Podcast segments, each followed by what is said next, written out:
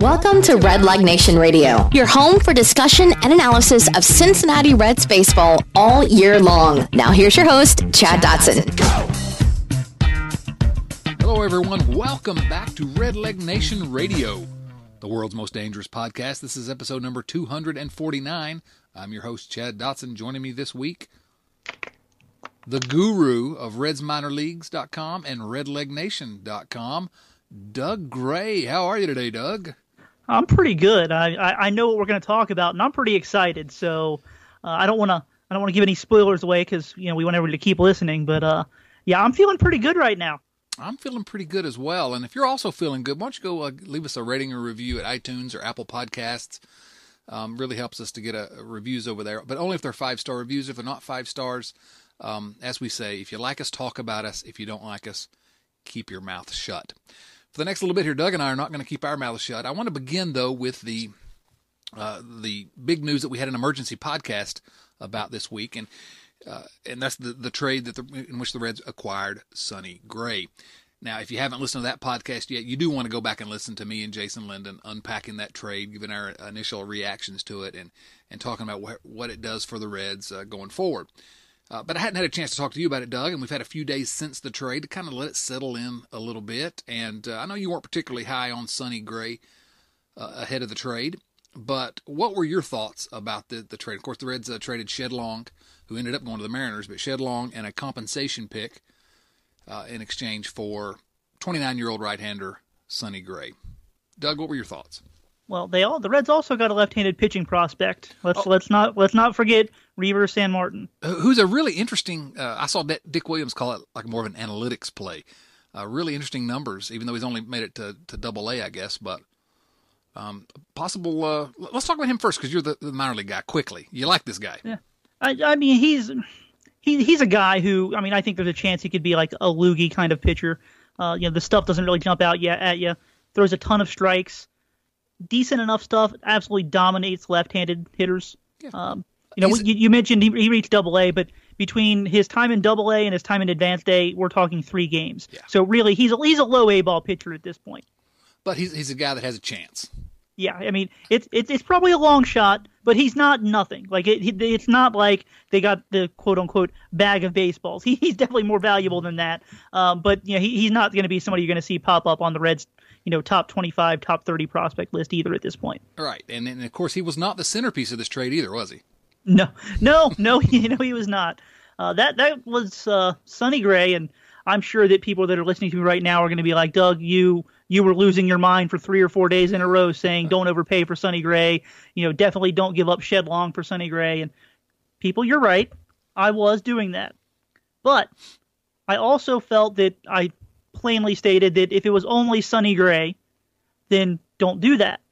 And at the time, that's what it seemed like. Right. And yeah, technically, it was just Sonny Gray and a low-level prospect, but the extension changed everything. Yes, thank you. Like, when you get those extra 3 years, maybe a 4th year if you choose, that's a very big difference than 1 year of Sonny Gray. And I was going to have to talk myself into that. 1 year of Sonny Gray for Shed Long and that pick, oh, man, that's tough. But when you start talking 3 years plus another player, it makes a lot more sense, I guess, right? Yeah, it does. And it wasn't just that it was 3 or 4 years. It was the price of those 3 and 4 years, too. Now, right. We're in some weird free agent market where teams are doing, I don't even know what's going on, Chad. I have no idea. And so, the finances in 2 years might look a lot different than they look right now. But right now, it seems like these are very good prices for what Sonny Gray is. As you said, I wasn't the highest guy on Sonny Gray. I didn't think he was bad. I just didn't think he was necessarily good. I thought there was upside there, but I didn't want to pay for that upside given what he did do last year.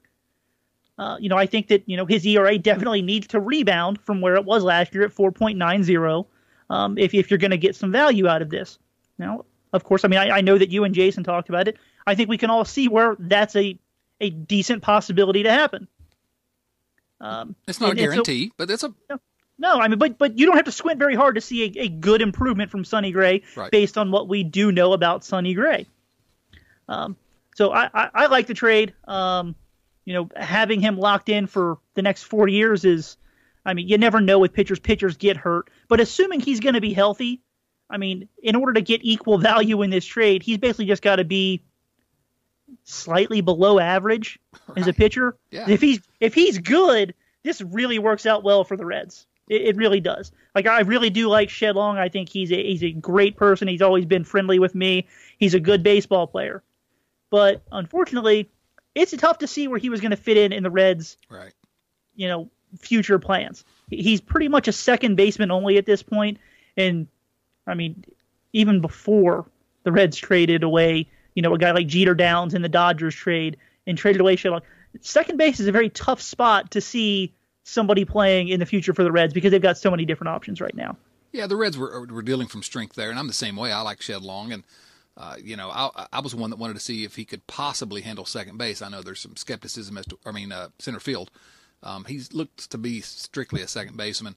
A good one, I think he's going to be, I said this on the last podcast, he's going to be a major league player at some point, and maybe soon, but I didn't see how he fit in with the Reds. So, I don't mind giving him up. Now, people were saying, oh, Shed Long and Tyler Stevenson, that's too much to give up for Sonny Gray. And right, yes, it was. People were saying that ahead of time because they can't read tweets.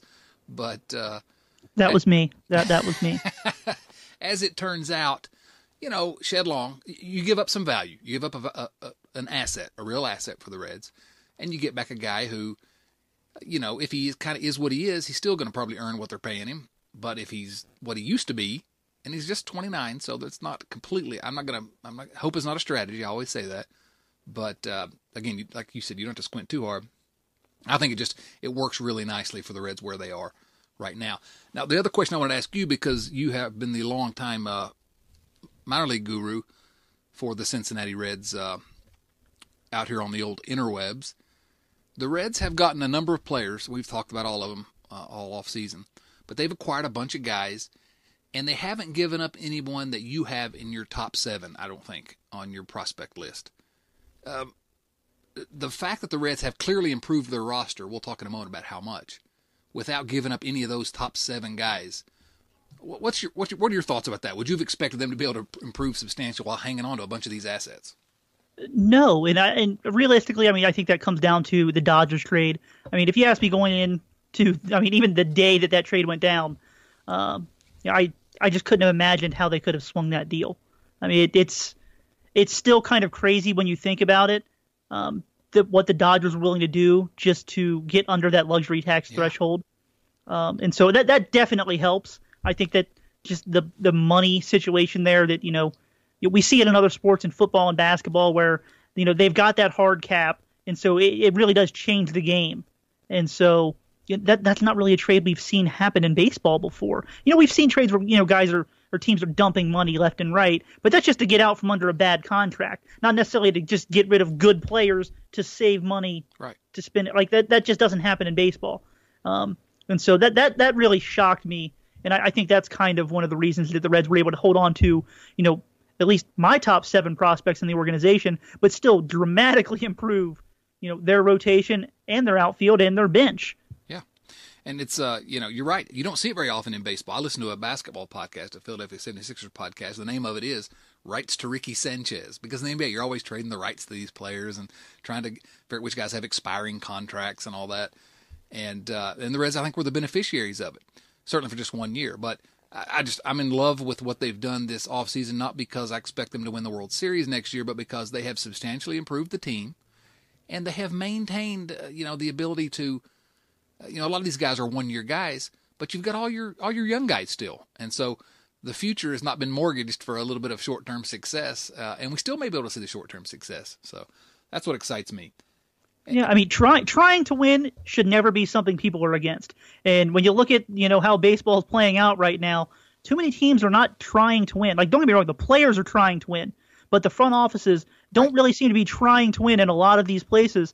And we've seen it here in Cincinnati. Exactly. I feel like they were fairly upfront and honest about the fact that they never came out and said we're not trying to win, but they clearly said, we're not ready to kind of go all in yet either. We're in this rebuild, which is basically saying the same thing without actually saying, we're losing on purpose. It's fresh to see that the Reds are kind of saying, hey, we're tired of this. We're going to make these moves. And we really do think that we've got a chance, and here's why. And then they went out and they basically rebuilt their rotation.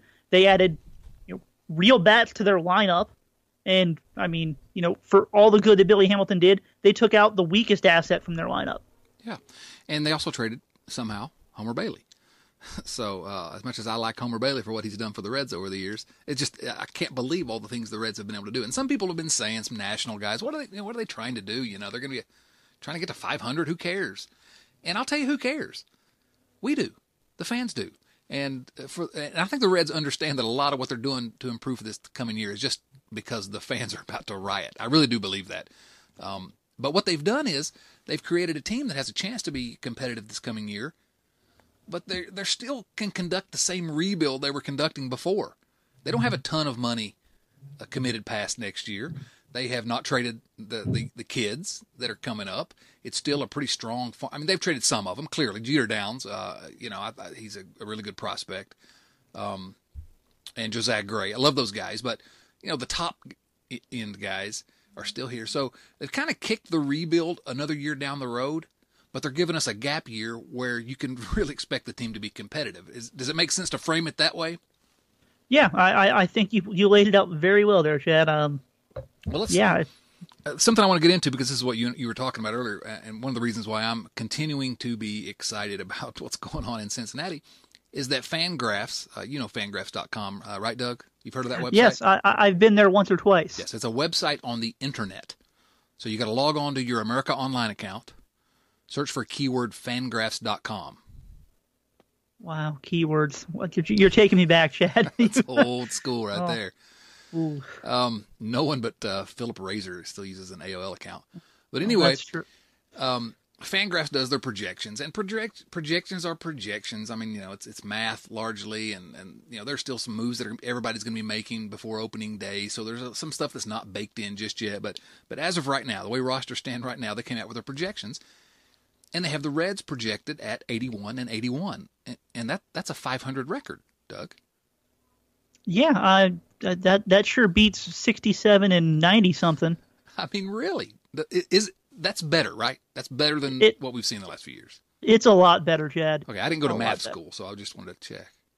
Well, you went to some pretty good schools, though. I feel like they probably taught you a little bit of math somewhere along the way, right? Possibly, I took some courses in mathematics. Yes. Yeah. Just don't really use it too much every day anymore. I don't understand it. It's all hieroglyphics to me. But anyway, so I don't know how the math worked out, but they got the Reds at 81-81. And I think that something I've been saying is if you can get a team that's a sort of a 500 team, then, you know, it doesn't take a whole lot either way for the team to be better than that. Now, the flip side, you could be worse than that too, but if they go and add a couple more guys, may bump that projection up. If they make a big acquisition, a Corey Kluber, which we don't expect at this point, but if they did, could really bump it up. But once you get in that neighborhood, you know, luck, you know, a few things falling right here and there, you can sort of start getting into the wild card hunt. You know, there's been a team make the wild card with 85 wins in the last 3 years. So is it a playoff team? No, probably not. But, man, you're getting there. And as a guy that suffered through 4 straight 90-plus loss seasons, I'll take that. Yeah, well, and, you know, something you didn't bring up there, Chad, is let's just say that the Reds are competing, and it's June 31st. Right. You know, maybe the team is still kind of hovering around that 500 mark. You know, they're a couple games up. You know, what happens then? Well, then they start looking at the trade market, and then they can maybe use some of this farm system depth that they've got, make a trade, and that projection of 500 no longer exists. Exactly. Because they've improved with something that the projection system didn't foresee. Now, granted, you're only getting this player for half a season or so, but when you put yourself in the position to be competitive, it really can change the entire outlook because then your team operates very differently. Right, and it's going to depend on them not having a historically bad start like they did last year, though. Are you going to bet the ranch that they're not going to do that again? I mean, I don't own a ranch, but, I mean, yeah, I'll bet somebody else's ranch for it. Why not? I've got nothing to lose in that case. Go to Fangraphs and check out those projections because they're just fun to look at. But what I just said, the Reds being 500, to me is not the part that's the most fun to look at. It's that they have the Reds right now because what everyone says is, yeah, they're going to be a 500 team, big deal, but they're in the toughest division in baseball. It's true. It's a tough division.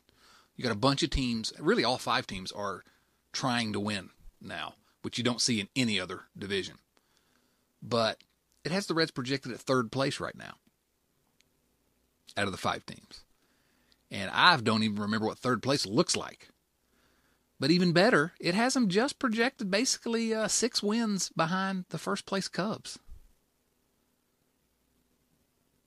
I mean, Doug, you're starting to talk about a competitive team at that point. I mean, you are, and you mentioned that luck factor earlier.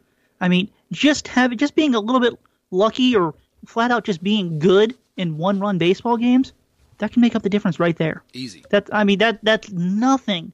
There are teams every year that just they outperform their one-loss record in one-run games just because, I mean, whether it's luck or they've just got that lockdown bullpen, which, hey, would anybody be surprised if the Reds had a lockdown bullpen? Have you seen what they've got going on right now? Yeah, I would not. Yeah, it's fun, Chad. I'm excited. I really am. Well, they're in the mix. That's really all I'm asking for this season. Now, again, the flip side of that is if you look at these projections, they've got the Reds just 2 games out of last place, too. It's 5 tightly bunched teams, so who knows what's going to happen. But if the Reds continue to improve, whether it's getting a center fielder, and I want to talk to you about that in a moment, or, another reliever, or even if they go big on a starter, that can change. And all of a sudden, everybody's like, well, it's a tough division. But the Reds start to look awfully competitive in that division. I guess that's assuming that the Cubs and Cardinals don't improve substantially as well before opening day. But anyway, it's hope, and hope is not a strategy, as we say, but it's what I need this year to go as a fan. I need some hope for the first time in a while. And I have it here on and near the end of January, getting close to spring training. And, man, that's after the way the last 4 years have gone, that's pretty substantial to me. Chad Dotson, the voice of the Cincinnati Reds fans everywhere. And yes. And I mean, really, I think that you're speaking for everybody. I mean, I really do. I feel that, you were right earlier when you said that, the Reds felt they needed to do something for the fan base because they were ready to riot. It's been a rough couple of years. And I whether that truly is the reason this happened or not, I don't know. Frankly, I don't care because it did happen. And like you said, it seems like people have hope again. And right now, they really need a lot of that given what they've been through. Absolutely. And so they get to 81-81, and they don't make the playoffs, and they're at 500. That's a 14-game improvement, I believe. They lost 95 last year. Is that right? Am I? Yes. I've tried to forget it. But so, 14-game improvement, and you lose some guys off the roster. But who knows? Maybe they sign Alex Wood, Maybe they signed Yasiel Puig. You don't know. But either way, you got a full year of Nick Senzel now, so he's going to be a year better. You're going to have Tony Santillan, who's going to be ready. All of a sudden, Taylor Trammell's going to be on the cusp. And so, assuming those guys don't get traded, yeah, they're going to lose. They'll have a bunch of money, too. Exactly. They can go out and do something similar next year, or they can go out and make a big splash for, Chris Sale at the top of the rotation. Now you're getting crazy, but I like it. Oh, I love it. Can you imagine that? So anyway, to me, that's did the Reds go out and get Dallas Keuchel or Corey Kluber or, some number 1 starter this year? Okay, no. But they've got a bunch of guys that have right now have the Reds looking like a 500 team. But also, I wanted to get your take on this. I see a lot of guys that I'm not going to count on it, but I see a lot of guys with upside. And if some of those guys do show some of that upside, and I'm talking about guys like Sonny Gray, I'm talking about Alex Wood, I'm talking about Luis Castillo, who, if things break right, we're talking about a pretty good rotation, not just an average one.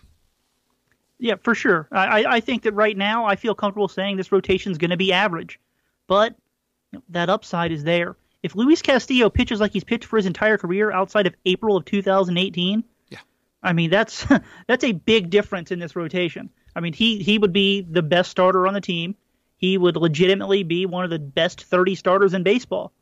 I don't think that as Reds fans who have watched Luis Castillo pitch over the last 2 years, it would surprise anybody.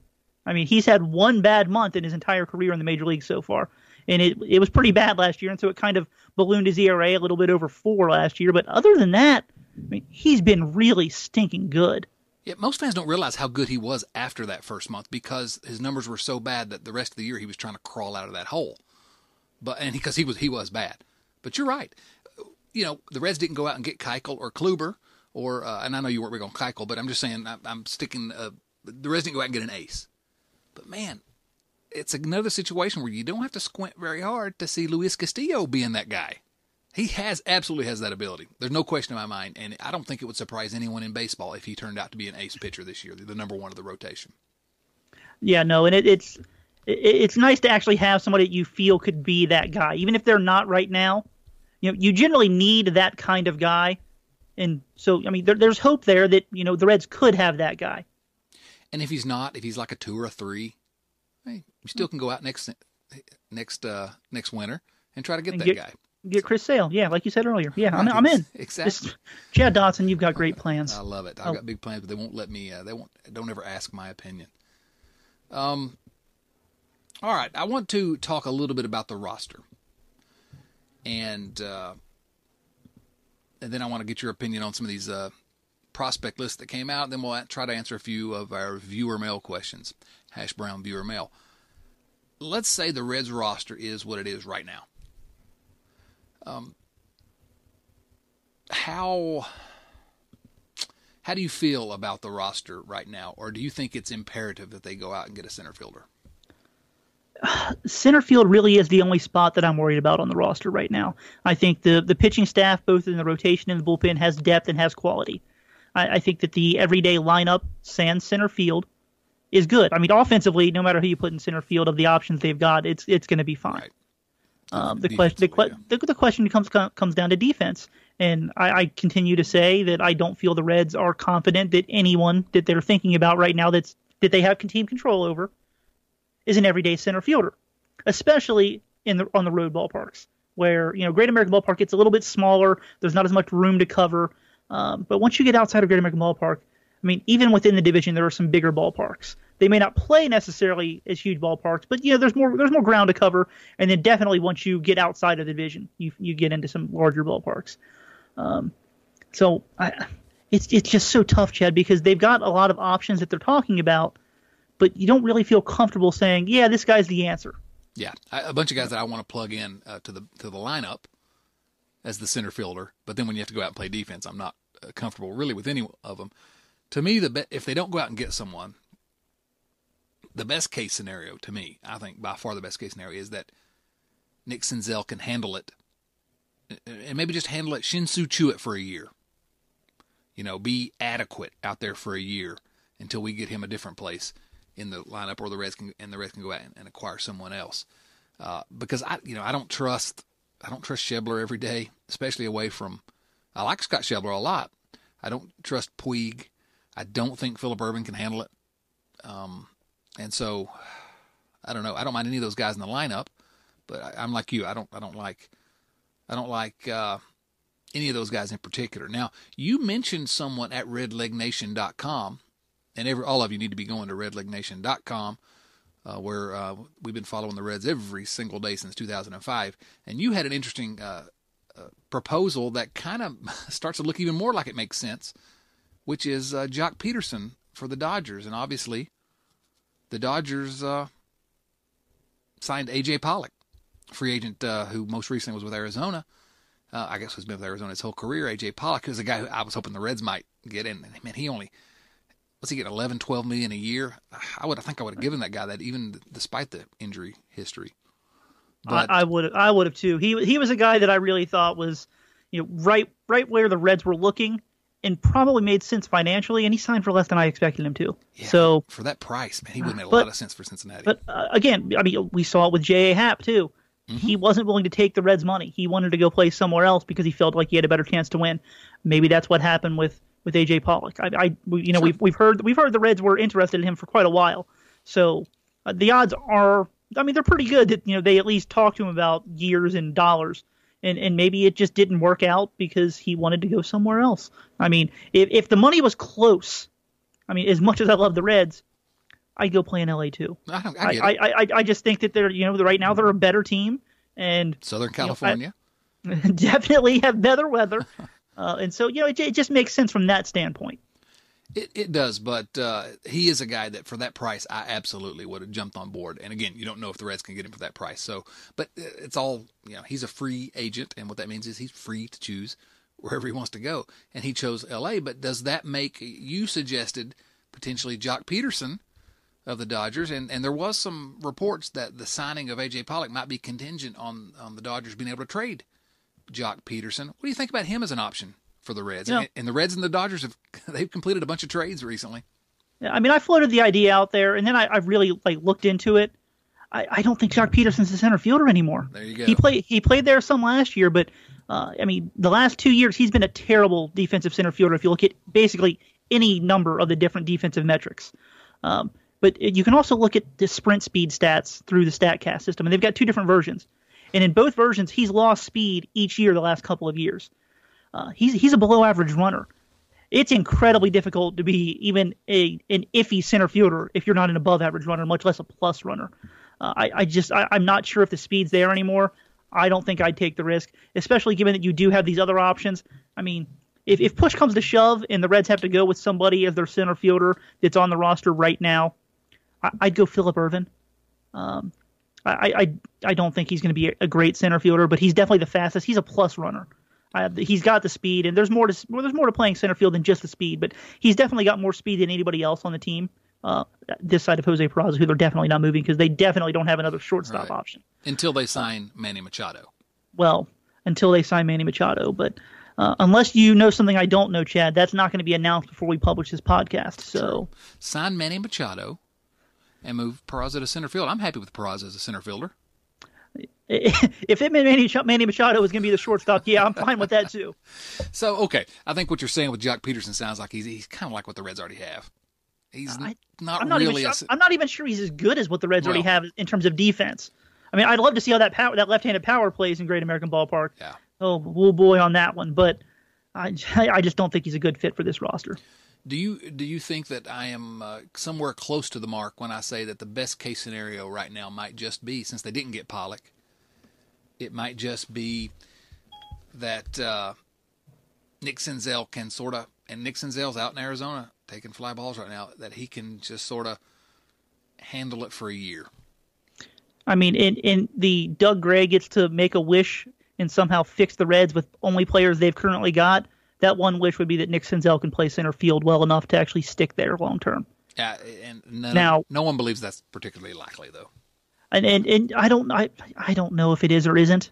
I definitely think he's got the pure speed to do it. But again, there's more to playing center field than just that pure speed.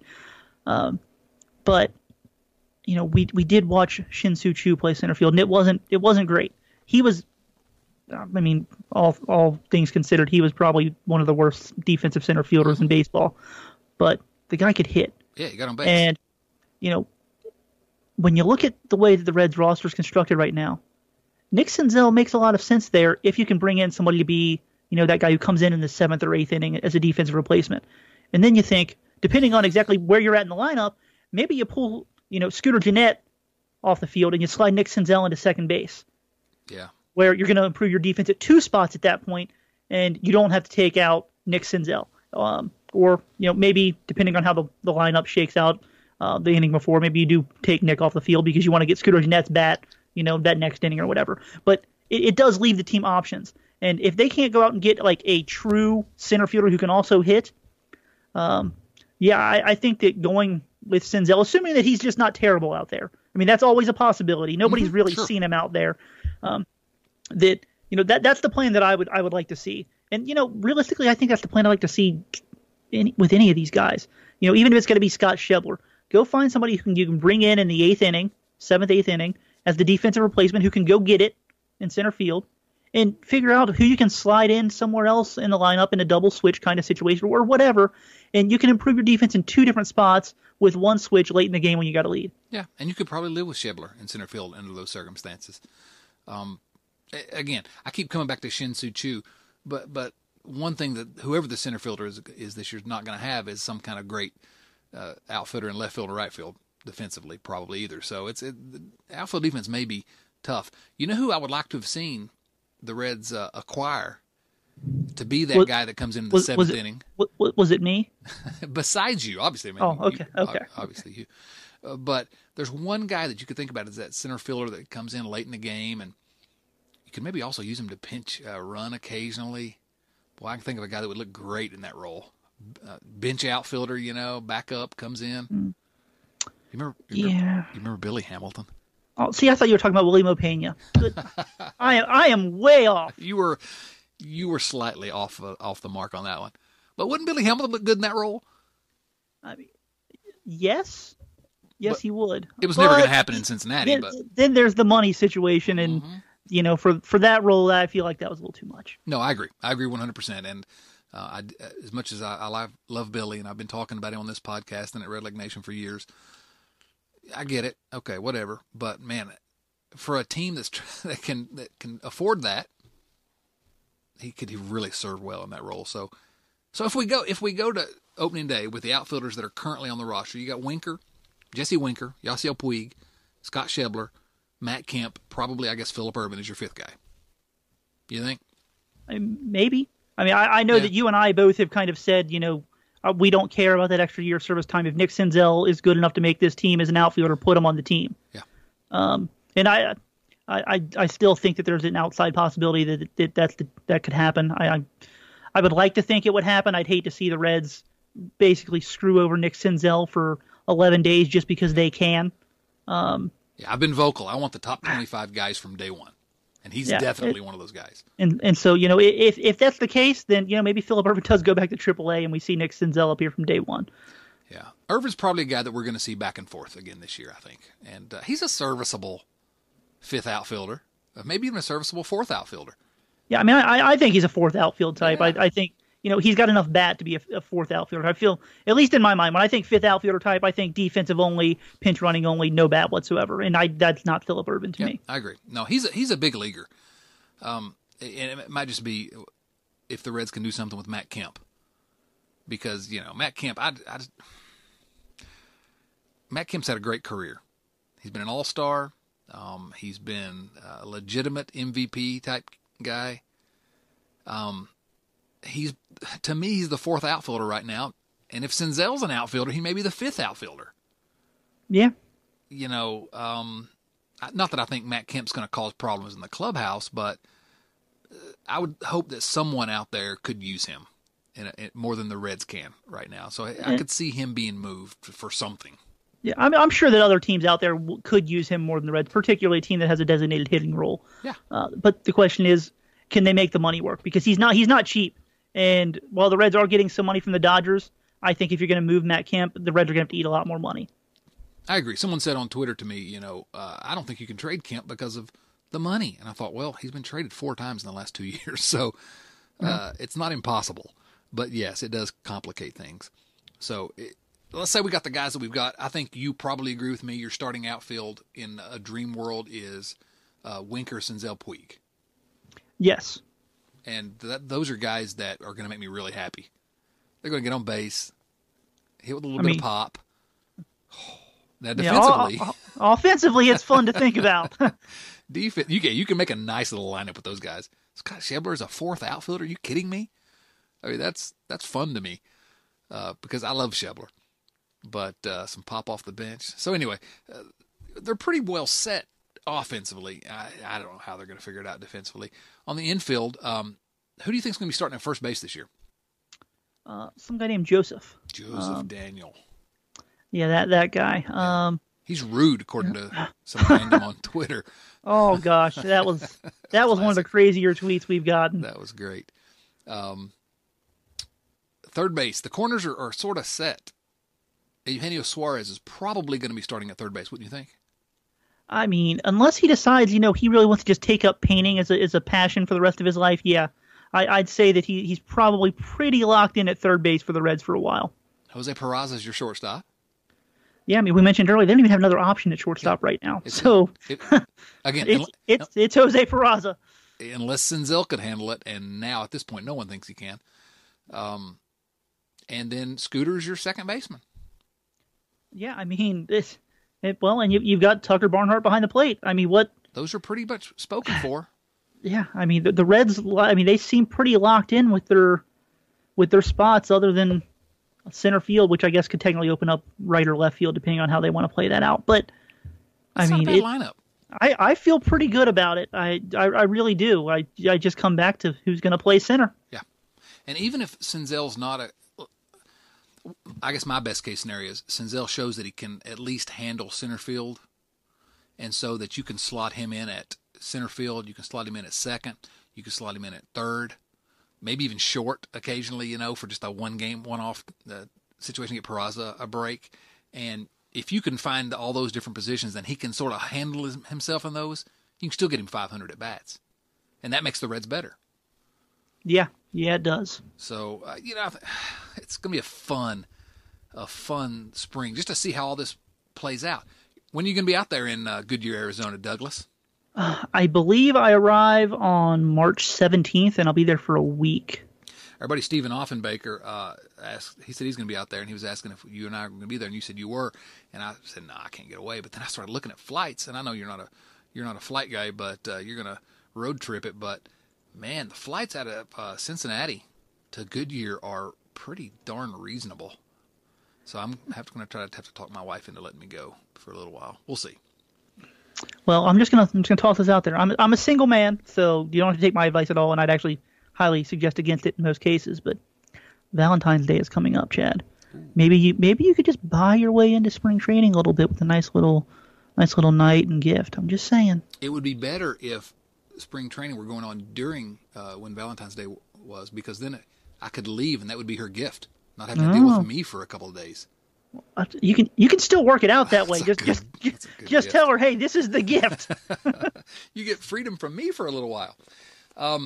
Quickly, rotation. Right now, probably I would say Alex Wood, Luis Castillo, and let's not no particular order. You can split these up any way you want, but Alex Wood, Luis Castillo, Sonny Gray, Tanner Roark, and Anthony DiSclafani probably has the inside edge on the fifth spot. So that's probably your rotation if everybody's healthy, right, to start the year? Yeah, I think so. It's tough to see where – I mean, they're not going to pull Castillo from the rotation no matter how he performs in spring training, assuming it's not injury-related. Yeah. Disco's the only one, really, probably. Yeah, and I'd still be surprised by that. Me too. Yeah, no, so, I think if he's healthy – They're definitely not pulling out any of the guys they just acquired to fix the rotation. So right. No, if Disco's healthy, I think he's there, and I'm fine with that because, you know – when healthy, he's a good pitcher. I like Anthony DiSclafani. I love him as a number 5 starter. You know, it'd be nice if we had a couple of number 1s or something up there as well. But maybe we do. Who knows? We'll see. But I love the fact that I think you're as big a fan of Tyler Mahle as I am. I love Tyler Mahle, and I kind of love the fact that even though I think he's really talented, he's going to have to show something. He doesn't have a spot guaranteed, which means the Reds have some decent guys ahead of him, and that's something we've not had to deal with in a few years. Does that make sense? It does. And, you know, he's one of those guys that, you know, I really think he could succeed in the bullpen right now. Yeah. But if he doesn't have a spot in the rotation, I really hope they send him to AAA to just be that sixth guy just in case, you know, somebody doesn't perform or – I mean, there's bound to be a few injuries this year. Hopefully none of them are serious. Right. But the odds of, what was it, 2012 when they didn't have anybody miss. Like, that's not going to happen again. And anybody that's counting on that happening is absolutely off their rocker. So just don't plan on that. Plan on using at least 9 or 10 guys. Yeah, a guy like Mally's likely to get 15 or 20 starts, you know, anyway. Yeah, so hopefully they've got plenty of depth there, which, I mean, I personally feel they do, so. I think so, too. Who do you think's next in terms of starters? Who's the next guy they call on after Mahle? Cody Reed, maybe? Bob Cody Steve? Reed, it just all depends on what role they're in. Stevenson would be surprising to me unless it's really early in the year just because he's out of options. So they can't send him to AAA at any point. So if he's going to be on this team, it's going to be in the bullpen unless there's an injury that opens up a spot and he pitches well in spring. But assuming that he's in the bullpen to start the year, unless it's an early year kind of situation, you know, he's not going to have time to get stretched out to just kind of throw into the rotation.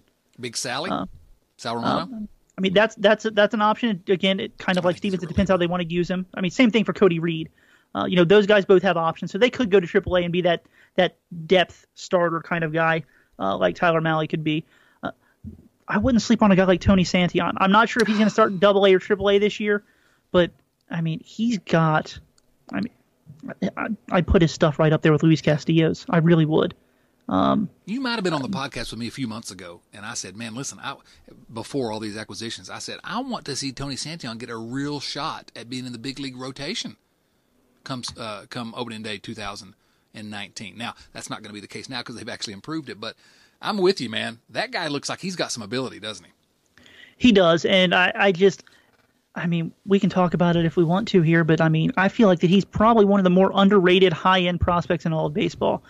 We've seen some prospect lists come out this week, and I mean, I just feel that he's drastically underrated on him. I can't wrap my head around it. I look at his scouting report, I look at his numbers, and then I look at guys that are rated ahead of him, and their scouting reports aren't better, their numbers aren't any better, but they're ranked higher, and I just can't figure it out. Tony Santillan, he just looks like a guy when you watch him pitch that, I mean, the stuff is, I mean, it's incredible. And last year, I mean, he took the only weakness that he had in his game, which was control, and got rid of it. He walked like 34 guys in 150 innings. It became a strength somehow. I just don't understand what's like. How is he being so overlooked by just about everybody? Well, here's one reason, again, none of the Reds' young pitchers hardly have worked out over the last few years. That's a thing. Derek Johnson hopefully is going to revitalize the way pitchers are developed in the Reds organization. But the Reds are going to possibly lose Alex Wood and Tanner Roark at the end of this year. Their contracts are up at the end of the year. A guy like Wood's a guy that I hope pitches well and the Reds explore a longer-term contract with him. But so there's going to be at least two spots there. What if Tyler Mahle comes out and pitches like Tyler Mahle can? And you know, I think he could be as good as a number two. He's probably a 3-4 guy maybe, but there's value in that. And then what if Santillan comes along? All of a sudden, the Reds still have some depth, even if they lose Wood and Roark. So again, it goes back to me what I was saying about kicking the can down the road just a little bit with the rebuild. They've bought themselves a little bit of time here, and so I'm at the time of the year when hope springs eternal. So I'm excited and hopeful. But, you know, Santillan is somebody to get excited about, I guess is what I'm saying. So I'm agreeing with you for the first time ever, Doug Gray. Well, it's about time, Chad. I'm a genius. Bullpen, we don't really need to talk about much of them, but it looks like there's about five guys that are probably locks if they're healthy. Raisel Iglesias, Amir Garrett, Jared Hughes, David Hernandez, Michael Lorenzen. I do want to talk just very, very briefly because I want to get your thoughts, but let's keep it short here about Robert Stephenson. He is out of options. He was the number one pick. He was the number one prospect for so long. He is Robert Stephenson. We've talked about him a million times.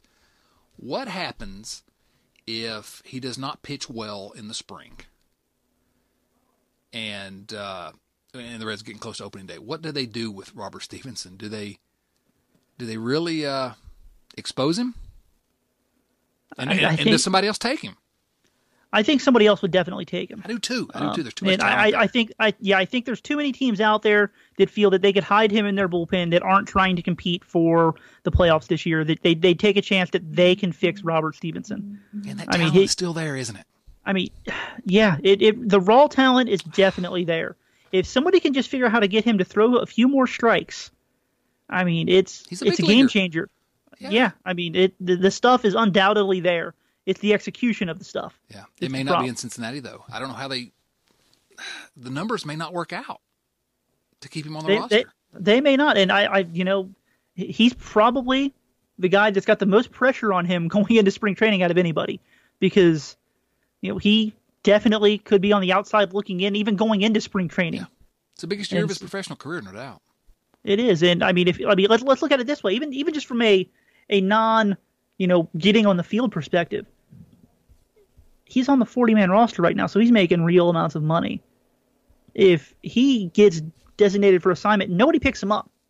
I mean, his bank account's going to take a nice big hit too. Yeah. So. Yeah, I mean, he's really pitching for his professional career this spring, and I'm rooting for the guy. I mean, you know, but just because he's got so much talent, you catch glimpses of it, and you're like, whoa, you know, he does things. Sometimes you watch him, he throws pitches, and I'm like, mere mortals can't do that. But then he walks six guys in a row, and you're like, oh, yeah, that's right. You're like, oh, yeah, I could do that. Right. So, all right, we've gone longer than I thought. Okay. Go ahead. Last thoughts on Stevenson? I was just going to say, I hope that he's the guy that Derek Johnson can get through to more than anybody else. Yeah, absolutely. I agree 100%. And we're pinning a lot of hopes on old Derek Johnson, but there's a reason, hopefully, that he has such a high people have such a high opinion of him around the game.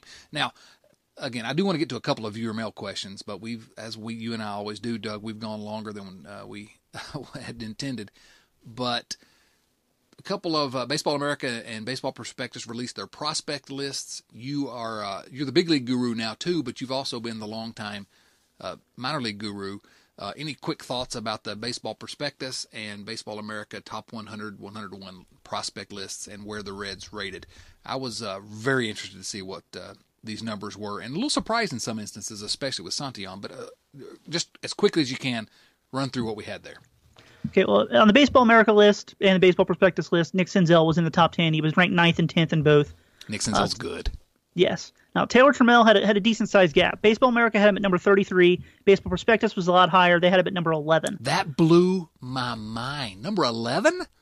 Yeah, they are very high on Taylor Trammell over at Baseball Prospectus. And I don't necessarily blame him. I think that he probably, if I were doing it, I'd put him somewhere in the middle on those two numbers. But he's good. Yeah, he's – anytime you make the top – I know we all like to sit around and go, oh, you know, why is this guy ranked higher in the top 100? If you're a top 100 prospect, you're good. You're a very, very good prospect. Like the difference between a lot of those guys on the list isn't very much. Top 10, that's different. Those are the truly, truly elite guys. But beyond that, you know, there's not a big difference between the guy that's ranked 15th and 30th and the guy that's ranked 30th and 60th. That's not really a huge deal. Absolutely. Jonathan India made both the list. And he was the number 3 Reds prospect in both of those. Is that right? Yes. The way they had him ranked. Yeah, and then Hunter Green made both lists, and then Tony Santillan only made the Baseball America list. He came in at number 69, did not come in at all on the the top 101 list at Baseball Prospectus. So if you're going to ask me, they're crazy people because I just don't understand it. That's a big gap between number 69 and not in the top 100 or 101. Now, yeah, it doesn't make any sense. I agree. I've got Reds bias, I guess, anyway, but. I'm in love with Tony Santillan and what he can be. Hunter Green quickly. I love Hunter Green. I don't want him to get hurt. I hope his shoulder is healthy. I love him. He's my favorite player. Please don't get hurt again, Hunter Green, because I don't want you to call me out on Twitter again. But Hunter Green, pretty big drop, which is not unexpected because of the injury. But assuming he comes back from the injury healthy, there's no reason to believe Hunter Green is not just as exciting a prospect as he was before. Am I wrong about that? Yes and no. You're wrong about the fact that the drop should have been expected. I'm absolutely just dumbfounded by it because Alex Reyes of the Cardinals hasn't pitched in like 2 years. He had Tommy John surgery, and he's still ranked in the top 20 in pretty much any list you look at. Really? Yeah, so what's up with Hunter Green, who didn't have Tommy John surgery, rehabbed? He's not being restricted, and he's already throwing, getting ready for next year. Why did he drop 40 spots in both places? I don't understand. It doesn't make any sense to me, but maybe that's just me being crazy. But those 5 guys, Nick Senzel, Taylor Trammell, Jonathan India, Hunter Green, Tony Santillan, how'd you have those guys rated in your most recent prospect list? Is it in that order?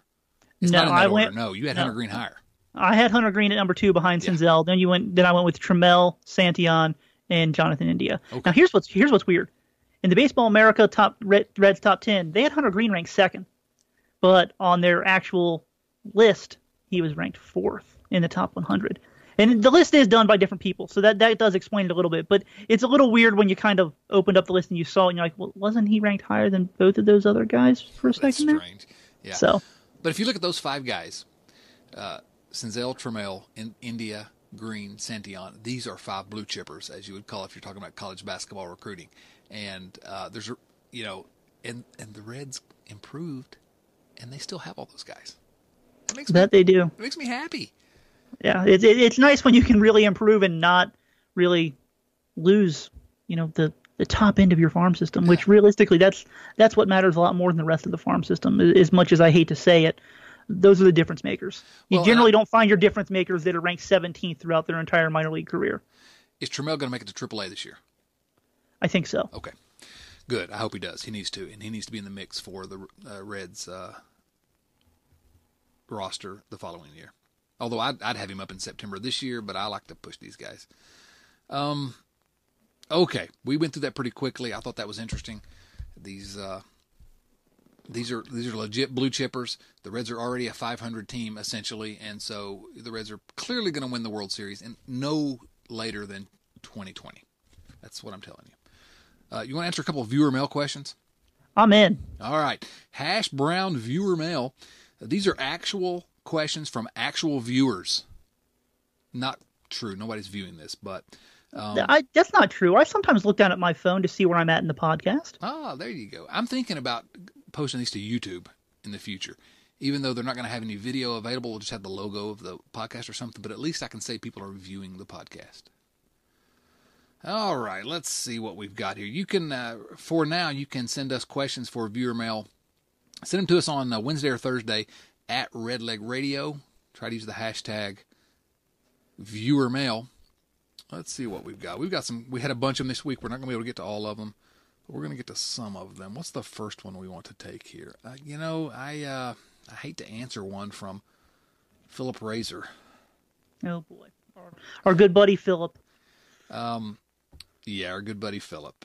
His question was, for viewer mail, as of today, what's your everyday lineup? Hashtag Razor equals downloads. Hashtag Jason Linden hates Scooter. It's true. Jason Linden does hate Scooter Gennett. As of today, what's your everyday lineup? You want to hit that one or you want me to get it? I'll let you go first because mine might be a little bit different. Okay, I'm going to say Jesse Winker leading off. I'm going to say Nick Senzel hitting second. He's playing center field in this lineup. Joey Votto third. He's playing first base. I'm going to say Yasiel Puig fourth. Eugenio Suarez fifth, although I may switch those two, actually. Yeah, Suarez fourth. Puig fifth. Scooter sixth. Scooter Gennett sixth.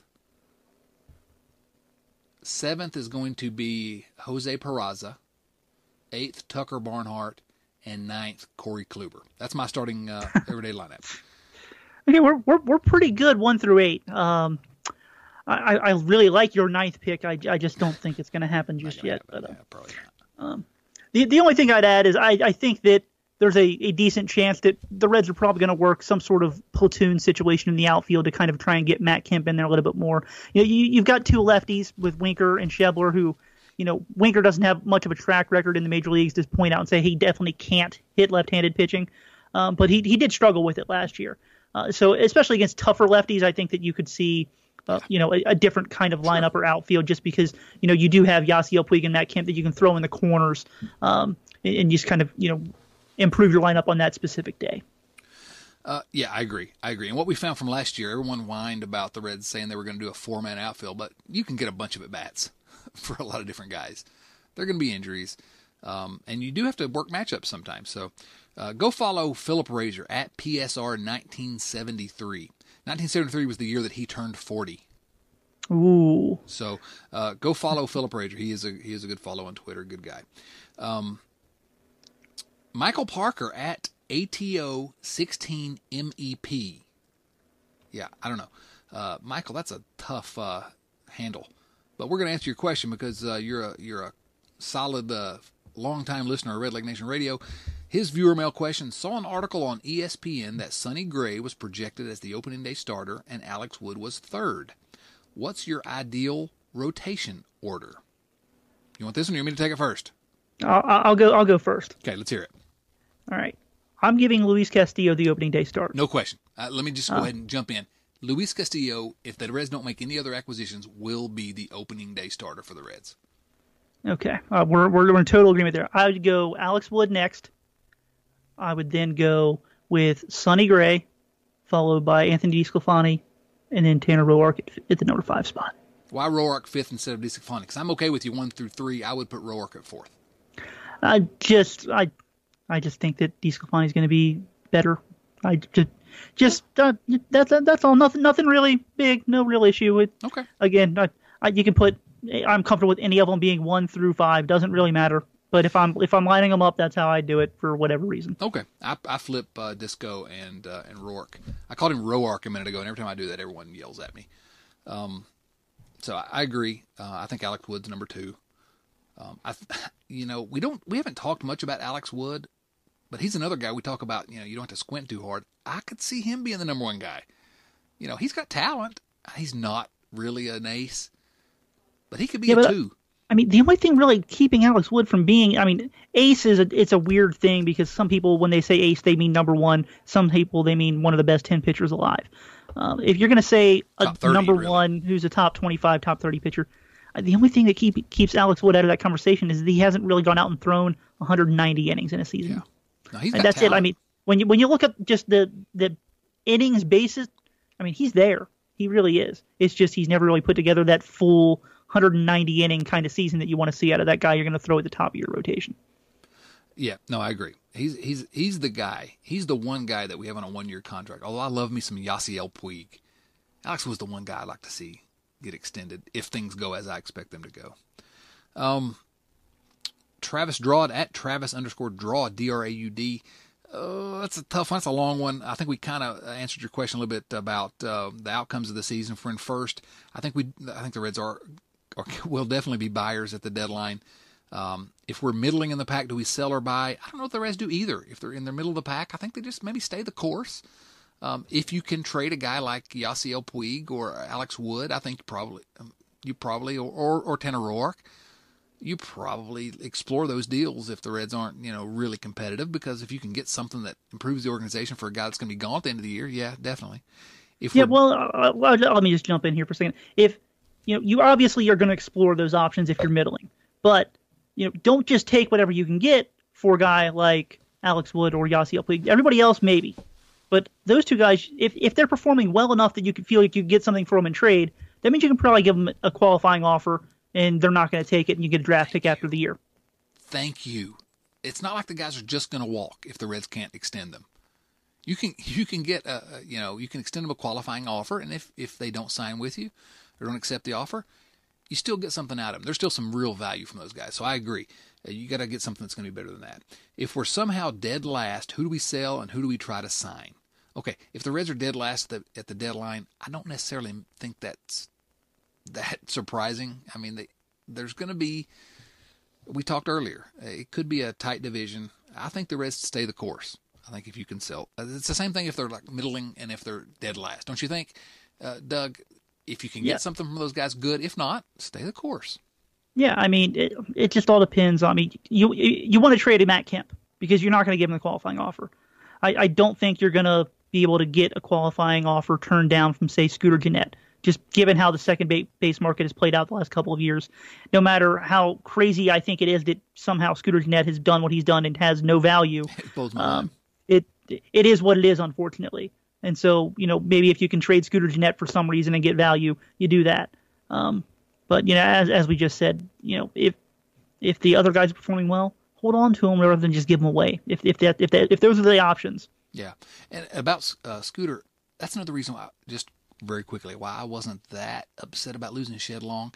If the market for Scooter Gennett is so, just it's not there, I don't know how much Shed Long is worth on the open market.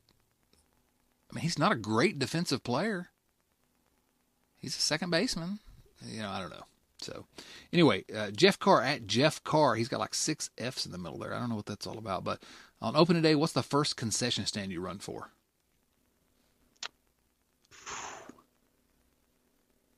La Rosa's. I've been to about 7 opening days. I won't say that I won't. I'm probably not going to be there for this opening day. I'm going to go Skyline. Get me a Coney. 2 Coneys. Mike Hudson at Mike Hudson Sucks. It's a good Twitter handle. It's a good Twitter handle. He means the other Mike Hudson. Oh, maybe. I met Mike at one of our book signings earlier this year, and Mike's a good guy. Have you ever taken a thermal camera around your house to figure out where you're losing heat? Tell me about the experience. You ever done that, Doug? Yes, and usually it's pretty much around any window or door seal. Okay. I've never done that. Yeah. I've been making so much blog money over the years, I don't care about losing heat. What's a few extra bucks? Yeah, right. But now that Mike Hudson mentions it, and then you say you've done it, I probably should do that. Let's see what we got. Ross Shercliffe at Ross Shercliffe. Do the Louisville Bats have a shot at their first winning record since 2011? Do the Reds owe it to the franchise to put good players on the field for them from time to time? That's all yours. Yes, they owe it to put good players on the field. I feel like that's kind of the unspoken contract we all sign up for, right? Mm-hmm. Yeah. So. Okay. And do they have a shot at their first winning record? Has it been 2011? Yikes. You never know. Who knows? It's tough to call. Yeah. I mean, how the big league team plays out, that affects everything. How the draft plays out affects everything. Injuries affect everything. Trades affect. There's no way of knowing. Yeah. Nicholas Harrison at NHarrison05. I'm going to take this one, Doug, if it's okay with you. Go for it. Nicholas Harrison asks, who wins in an arm wrestling match, Jason Linden or Doug Gray? And I'm going to take this one. Absolutely, 100%. No question. Not even close. It's Doug Gray. Nicole Cushing, at Nicole Cushing, asks, what's your predictions for the National League Central this year? Who's going to be first? Who's going to be last? Who'll be in between? You want to make a quick prediction for the National League Central? Oh. I'll do it. You go for it. Okay, and then I'll let you come in behind me. Number one, the Cincinnati Reds are going to finish in first. Number two, it's going to be the Chicago Cubs. Three will be the Milwaukee Brewers. Fourth is going to be the Pittsburgh Pirates. And fifth and dead last, the St. Louis Cardinals. I don't want it to be this way, Chad, but I'm going to try and put it out there, honestly, as things stand right now, which, again, it can always change. I'm going to go Cubs, Cardinals, Reds, Brewers, Pirates way down at the bottom. I don't see the Pirates. No, I think they're going to be easily the worst of the division. Yeah, I was speaking with my heart that I want the Cardinals to finish last, but I agree with you. I think the Pirates are last. And, you know, I know the Reds and the Pirates have had this thing the last few years, but I kind of got a soft spot for that fan base because they are the National League Central club that's sort of understands what we've gone through the last few decades. Noah Gayheart. I don't feel bad for them. They've also got the Steelers. They've got the Penguins. So I'm just going to jump in on that one. No, I don't feel sorry for them. And Pittsburgh's also won as many NBA titles as Cincinnati has over the last 30 years. Noah Gayheart, at Noah_Gayheart, asked, with the announcement of Pollock signing with the Dodgers, what free agent outfielder, if any, do you think it makes the most sense for the Reds to target? I don't think there are any. Do you, Doug? Me either. No. Now, as far as a starting center fielder goes, no. I think there's probably some guys out there that would fit that backup defensive guy that we were talking about earlier. But off the top of my head, I have no idea who that is. But I'm sure he's out there. Yeah, just somebody like that, a backup defensive guy. Vander at Vander1017. What else do you think Votto needs to do in order to solidify his case for being in the Hall of Fame? Hey man, just keep being Joey Votto, baby. Stay on the field. That's it. Yes. He's going to have a couple more full seasons, and I think he'll get in. But he's going to have to rack up the playing time because he got a later start to his career than your typical Hall of Famer does. That's all. Yeah, he stays on the field. He's absolutely a Hall of Famer. He's already better than Harold Baines, but we won't talk about that. Chris Eaton at CEat62. Do you think the Reds are done making moves, or do they have one more up their sleeve? I think they've got some moves left. Yeah, no, they're not done. I mean, there may not be any big signings. We're not talking Corey Kluber, although I'd like it, but they're not done. They're gonna make some more additions. Let's see here. I'll get some great ones. I can't answer them all. Matt, I don't know how to pronounce whatever you have for your last name there, but it's at Shirey Matt, Shireymatt. Go follow him. Do you believe in love at first sight? No. Even with who's that? Who's the actress that you always talk about? Oh, the love of my life, Anna Kendrick. Anna Kendrick, yeah. Come on, that's ridiculous. Anna. I saw her last movie. What was that movie she was in? That was awful. Table 29 or something? No, no. Oh, the one with Blake Lively. With Blake Lively. What was that one? Yeah, I don't want to talk about it. It was terrible. Trash. And you and I are movie guys. We're not going to talk movies today, but that was not good. It was not good. Gosh, let's see what else we got. Mars Shot, M-A-R-S, Mars Shot, at Reds Planet One. Do you have your shirt on? I've got two shirts on. No, I'm not wearing a shirt, no. I do appreciate you answering my question last week, though, Chad. Yeah, I had to do that one. I think that's going to be a question every week now. That's funny. I forgot who asked it last week. I was getting ready to say it's that we got that question last week, but, yeah, that was you. Oh, man, Joey, Buckeye Joe, 6. That's a good question. Don't think we have time to answer it. Let's see if we can find a quick one. Michael Pruitt, that's a good question. We don't have time. Christopher Austin, give me one good reason why Kemp should start over Scott Schebler. Yeah, he shouldn't. Well, he shouldn't, but he's a better hitter. But he shouldn't, because it's about the entirety of the game, and Scott Schebler is probably a much better option. Okay, it's Chris Austin. He said, also, just call me Chris. No handle, please. Thank you. Love the show. So Chris Austin, no handle. Jacob Burris, does the Pollock deal make Chris Taylor available? It's a good question. I'm going to guess no, because the rumors were floated out there even before they signed Pollock that they were basically looking to move Joc Pederson. But here's what I want to ask you, Doug Gray. What's the single biggest reason why the Reds should absolutely do whatever they can to acquire Chris Taylor? I don't have the slightest clue, Chad. Please inform me. Chris Taylor was drafted out of college.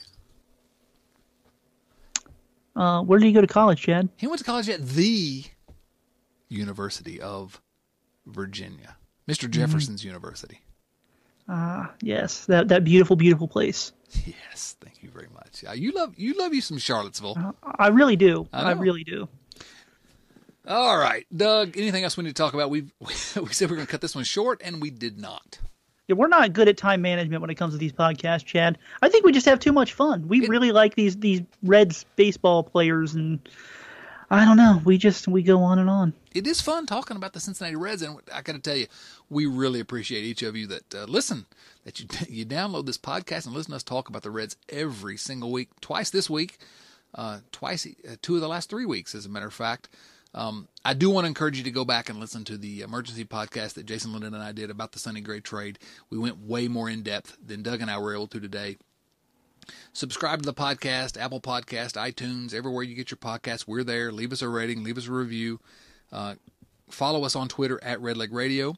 Follow Doug at DougDirt24. Follow me at DotsonC. And follow us on Twitter at Red Leg Nation. And go to RedLegNation.com. Every single day where we've been talking about the Reds, and we continue to talk about the Reds. And for some reason, even though this is a team coming off 90 loss seasons for 4 consecutive years, for some reason, we still keep writing about them every day. It's crazy, Doug. What's up with that? I think you covered it. We're crazy. We are crazy. Any final thoughts? No, not a single one. All right. For Doug Gray and Anna Kendrick, this is Chad Dotson saying... so long, everyone. Thanks for listening to Red Leg Nation Radio from RedLegNation.com. Subscribe to Red Leg Nation Radio on iTunes or through your favorite podcast app, and join us for discussion of all things Reds at RedLegNation.com. 24 hours a day, 7 days a week.